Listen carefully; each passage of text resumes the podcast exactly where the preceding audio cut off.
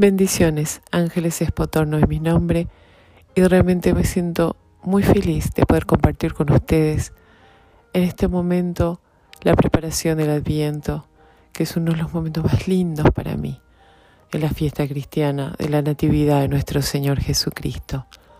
Un mensaje de paz, de amor y esperanza para este mundo golpeado, este mundo sufriente y tan dividido y polarizado a la vez, que necesitamos de la misericordia de nuestro Señor, para que una vez más nazca la esperanza y el amor en nuestros corazones, en nuestras familias, en nuestra comunidad. Una vez más pensar en el hermano, pensar en el de al lado, en nuestro prójimo, en nuestro próximo, como se dice.